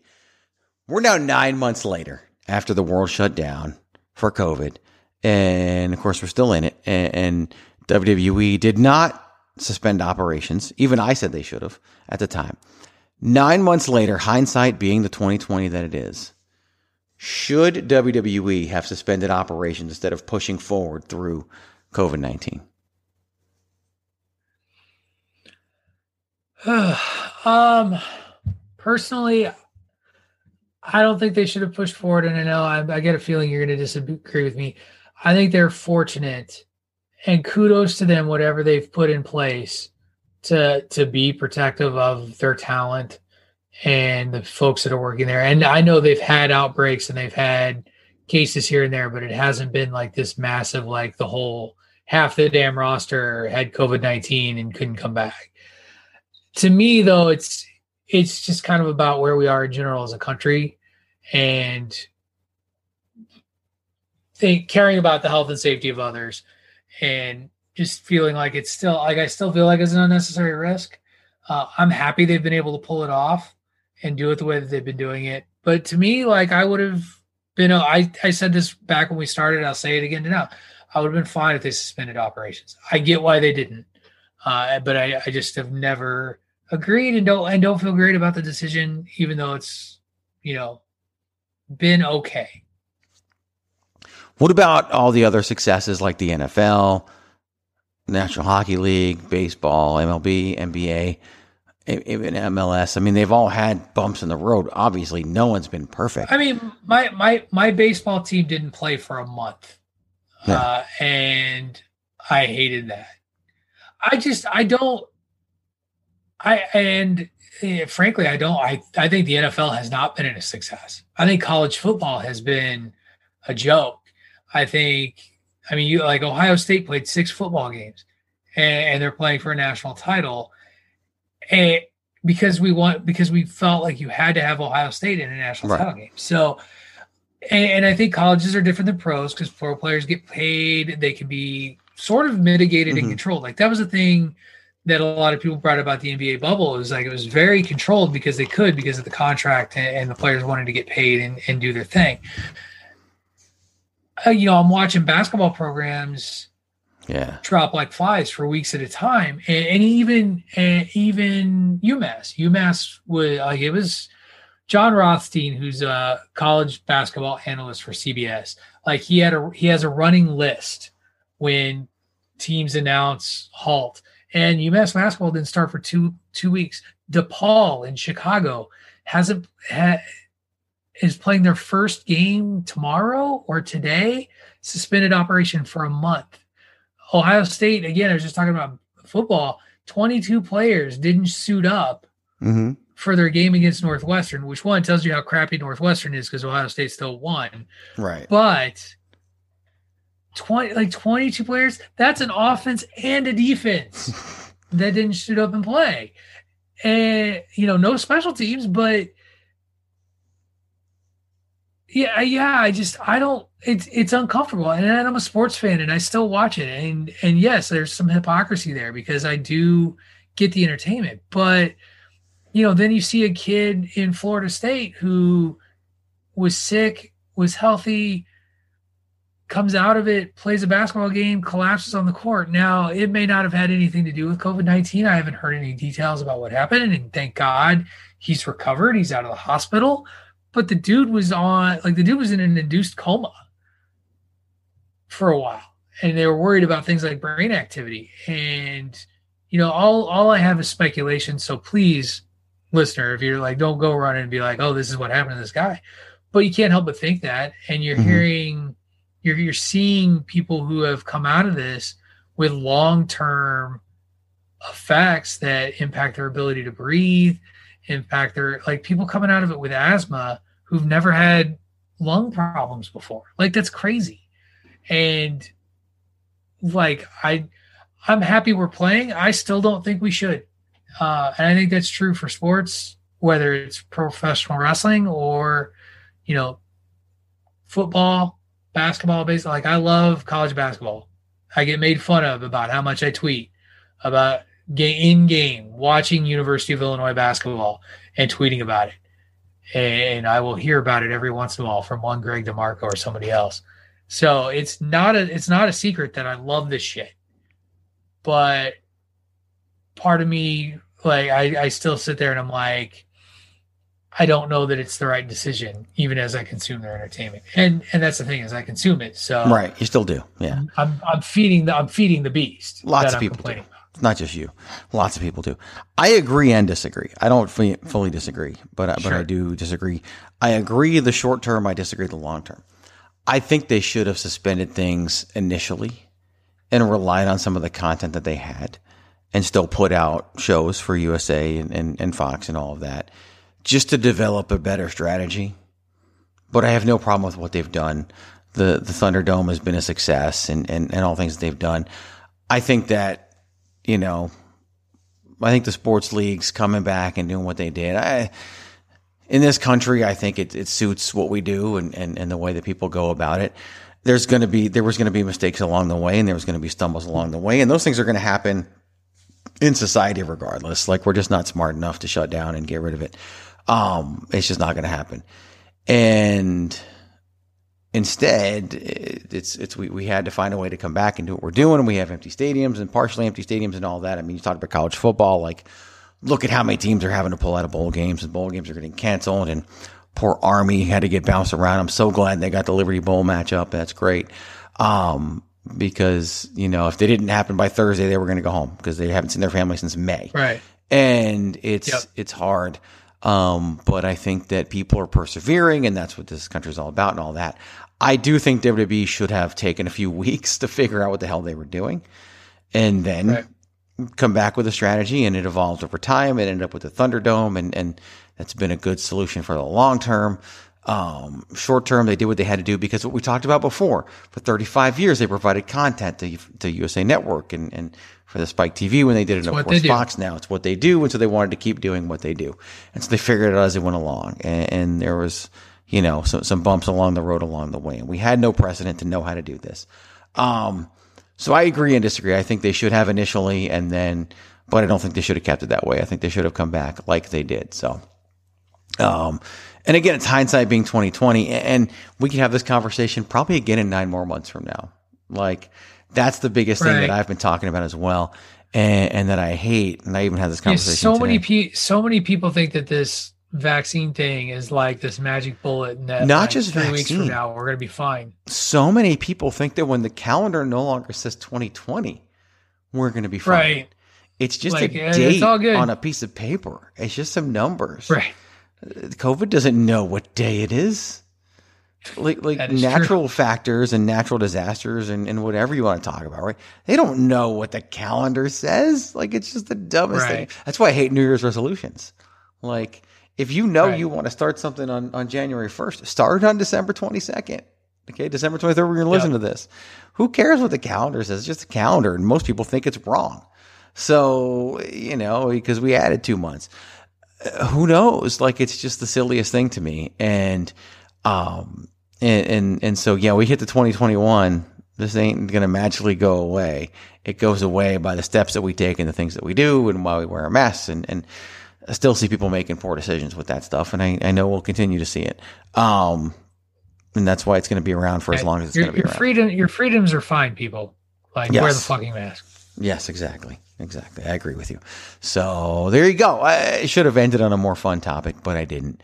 So we're, uh, that's what we're doing. All right, gentlemen, you have three minutes, and you better make it good. We got three minutes and we're out of here. The clock is ticking and we're in the clear. We got You talked about this on Bandwagon Nerds a little bit, and so I want to kind of bring it up. But what? It's the holidays. It's the winter holidays, and I, I want to take a moment first of all, and, and I do this. I try to do this in different environments every year.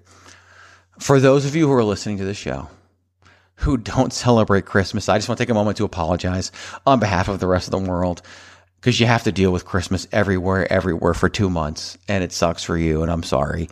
Um, because it's just you didn't ask for this. It's just commercialization of this holiday, and I buy into it. It's my favorite time of the year.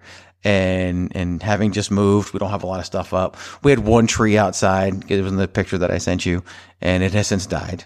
Since I sent you that picture, that tree no longer Aw. works. I know it works. Yeah, it's like like a third of it works, and so we can't plug it in anymore. We have a tree inside the house and all that, but next year we'll do it up again because I love Christmas. Favorite. As soon as they start playing the the Christmas music on the radio, I start listening. Um, to me, once Halloween is over, boom, Christmas. Even though I love Thanksgiving too, but what are and, and I know you talk about watching the shows and all of that, but but give a people give the people kind of a peek. Like, what are your things that you like to do around this time of the year? So one, I won't touch Christmas until after the turkey is consumed. Right. uh, on Thanksgiving. That is a very strong rule for me. And if you listen to this week's edition of Bandwagon Nerds, we ran down our top 10 holiday specials. And that was both like, you know, half hour animated cartoons and movies and all that stuff. After the turkey is done, myself and the little O'Dowd go down to the basement where we keep all of our DVDs, Blu rays, and whatnot because we still don't stream everything. We pull everything out that we are going to watch and I have it down to the science to where I am now down to two holiday cartoons and my favorite um, holiday Christmas movie of all time to be watched on Christmas Eve and Christmas morning into opening presents. And I love the holiday season, but I love it for that month. I don't put my holiday music playlist on until after Thanksgiving, but then I play it nonstop. So I completely buy into this stuff. I love that. I'm not a religious guy. Uh, he like it's I will say it's totally about the the like the commercialization and the gift giving and all that stuff is part of it. But like I'm not a churchgoer. I haven't been a churchgoer for years. And I'm okay with it. I'm still gonna celebrate that holiday. And you know, having a kid changes how that holiday what that holiday is to you. Like for those of you who don't know, suddenly it's way more fun to watch somebody else open a present when it's your kid. Uh, I I spoiled Christmas this year. That was great. Hmm. Um, and if you want to hear that story, it's also on this week's edition of Bandwagon Nerds. So give it a look. But uh, yeah, it's th- those are the those are the things for me uh, that you know. And my my number one holiday movie is the 1951 version of A Christmas Carol, starring the great British actor Alastair Sim. And I and and it's it's a much bigger undertaking for you and the things you do. I actually consider consider Thanksgiving part of the holiday season. Just the way I look at it. I'm not saying you're wrong. Um, well, do you? I just I I do each holiday like you know I fucking name the turkey, dude. I know you like Well, this like year we name it every year. It's a big deal, and people think it's weird. That holiday is is special. It is. It is. And and I love Thanksgiving. To me, it's part of my favorite time of year, and so that's why I lump it in. Um, plus, I just I hate Halloween so much. I think that I love diving right into Christmas right afterwards. I just never, and I don't hate it for the reasons that most people do. I just don't like it. I just never really appealed to me. Um, but you know, then we get into Thanksgiving, and to me, Thanksgiving is just part of that whole run to Christmas. It's like you know, Fastlane. It's the Royal Rumble. Exactly. The Royal Rumble is November first, and Yeah, and the road you to- know Thanksgiving is Fastlane for me, or Elimination Chamber. We'll give it Elimination Chamber. Still a big event, right. right? But it's still part of the road Right. to WrestleMania, which is Christmas. Our big thing, we do all that and we decorate and and and dive in, but this week, usually Christmas Eve, we eat and then which we do every day. Let's be honest. But then we go look at Christmas lights and we literally have a scavenger hunt that that that the lovely and talented Mrs. DeMarco, um, my wife Holly puts together. And this year it's typed up and printed out and ready to go. And we look for all these different things that we can find at different houses. We have different places that we go to find these elements. And this year, like we've added, you know, Baby Yoda to the list and stuff like that.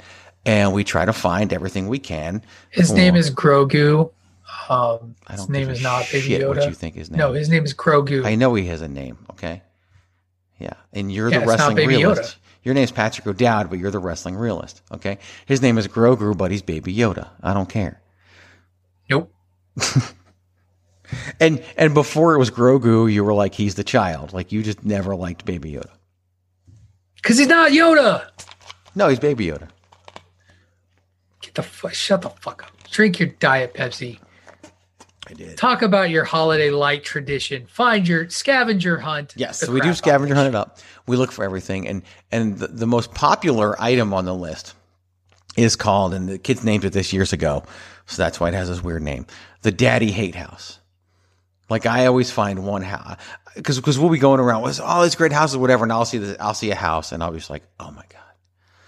Like my pet peeve is like you've got like three different kinds of icicles hanging. They're blinking at different cadences, and it just Mm. looks atrocious.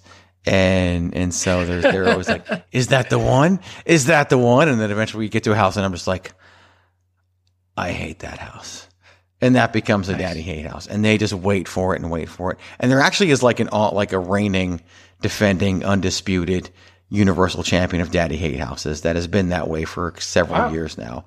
And we always go back to see if that one is, is up, and it fails to fails to to to or it never fails to deliver. It's always up there, and it always sucks. It's like There three things hanging, and it's just horrible. And I'm like, why bother? Like, why why even do it? But, So yeah, can I? Here's here's how I know I've gotten like old and curmudgeony hmm ab- about the holiday season. So for anybody like where I live, my home is not far from a very large rotary that takes a significant amount of traffic, and there's an exit right by my house. For the rest of the world, by the way, that's a roundabout. Oh, sorry. Yes, also known as a roundabout. Uh, but anyway, the street that my uh my roundabout slash rotary exits to get to my house um comes up on this nice little three-way stop where the geniuses who live on the corner of the street don't just have like the lights but like they've got like the production in sync with music lights where you got to Mhm. tune in the radio. And so god awful half of massachusetts parks in front of this fucking house pardon my language blocks the traffic and hold just basically holds people up on their on their evening commute home spreading their holiday cheer. And then got all indignant when somebody was like please stop holding up traffic uh, and was like involved with the police to like help manage the cars. And the police were like this this family like wrote on the town page and was like complaining about like just a bunch of grinches. And i was like because i didn't call the police but i was like no i live next to this intersection. You guys are assholes. Get a fucking cop to direct the traffic. Just direct the traffic. Right. because you're you're holding everybody up. And I don't want to get in an accident because some looky loo is tuned in to watch your holiday special that you felt you needed. And don't act like it is not about attention for yourselves. You don't care about the holidays. You Here are comes the big dog. The big dog, Roman Reigns. The big dog. And we kick off Monday Night Raw live tonight in Phoenix, Arizona with the big dog.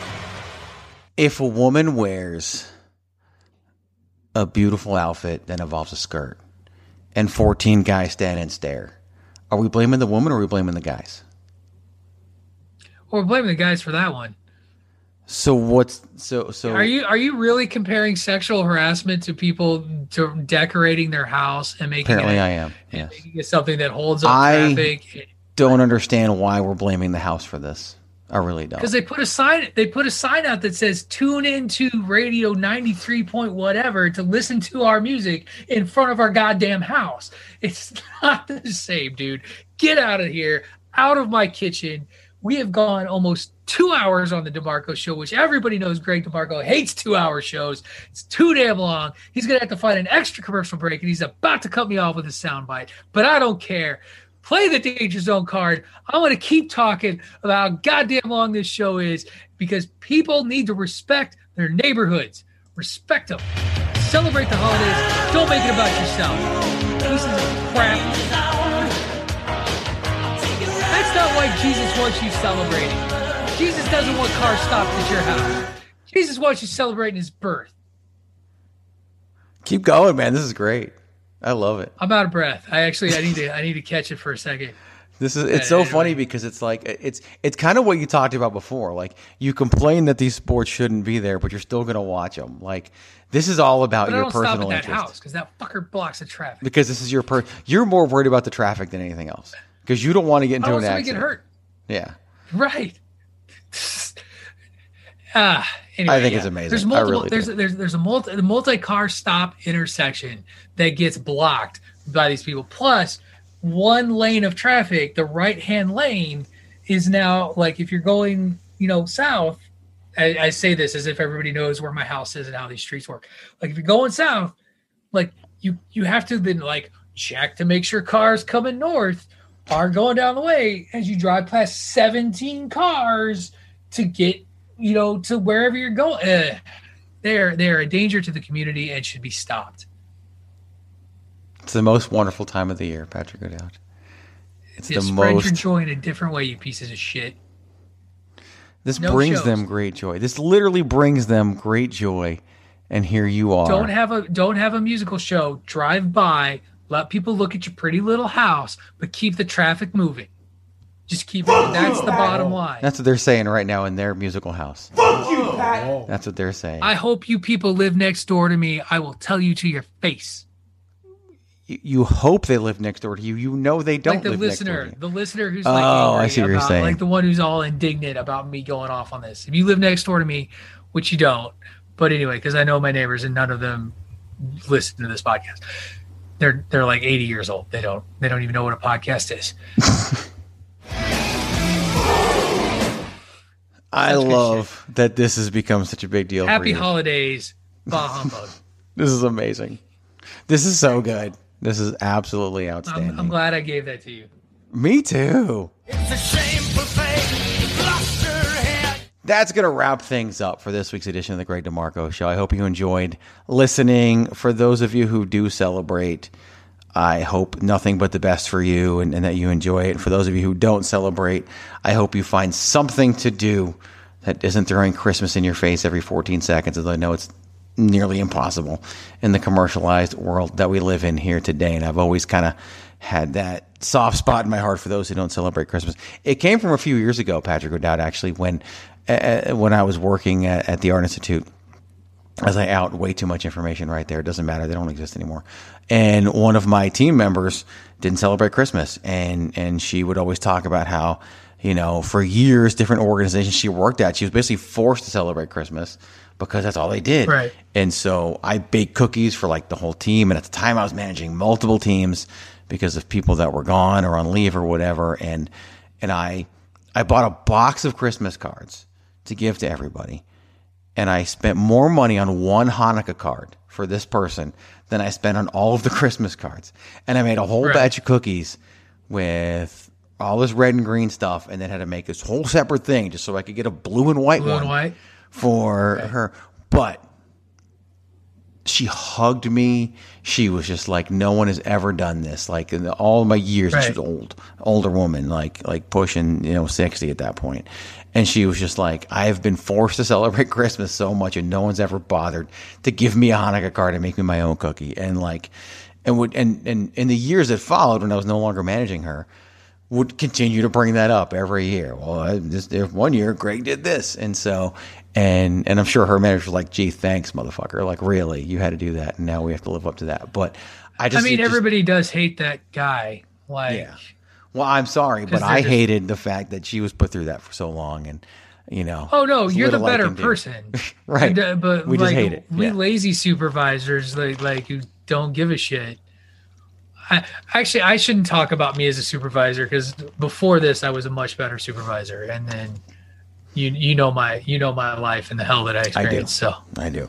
And actually, this year, as, as we've been using lots of Christmas graphics and everything in our emails to our teams, I have Right. been the one who has thrown Hanukkah and Kwanzaa and some others in there as well, and and Christmas, just to try to just try to make that make sure that we get some some representation out there. Not an equal representation, but I wanted to make sure they get out there because it's all about Absolutely. Christmas, all Christmas, all the time. So if you celebrate it, please be safe, be happy, be joyous. Um, let's stress the be safe part this year. That every year we tell people be safe. This year it means something very, very different. And so let's just be smart. You know, having Halloween, then then Thanksgiving, then Christmas, really bad for the whole COVID situation. Let's be honest. And and that's why numbers do what they do. And and coming out of this, we can make some good decisions. But let's try to make it happen, and let's try to make things good.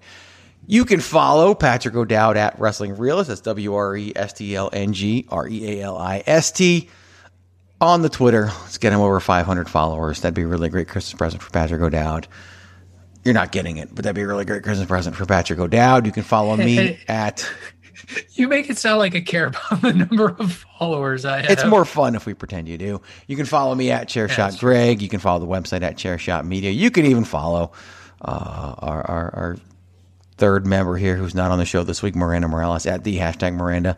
If you so choose to, go over to the chairshot.com, sports, entertainment, and sports entertainment. Listen to all the amazing podcasts we have. People are still churning out content despite the busyness of the holidays, although the holidays are less busy for some this year than normal.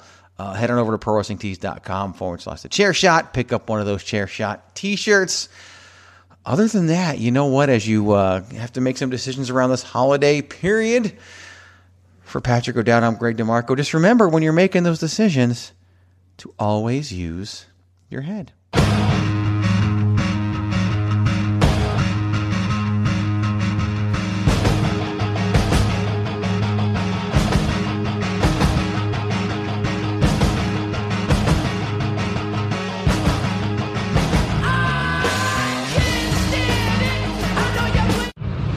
TheChairShot.com. Always use your head.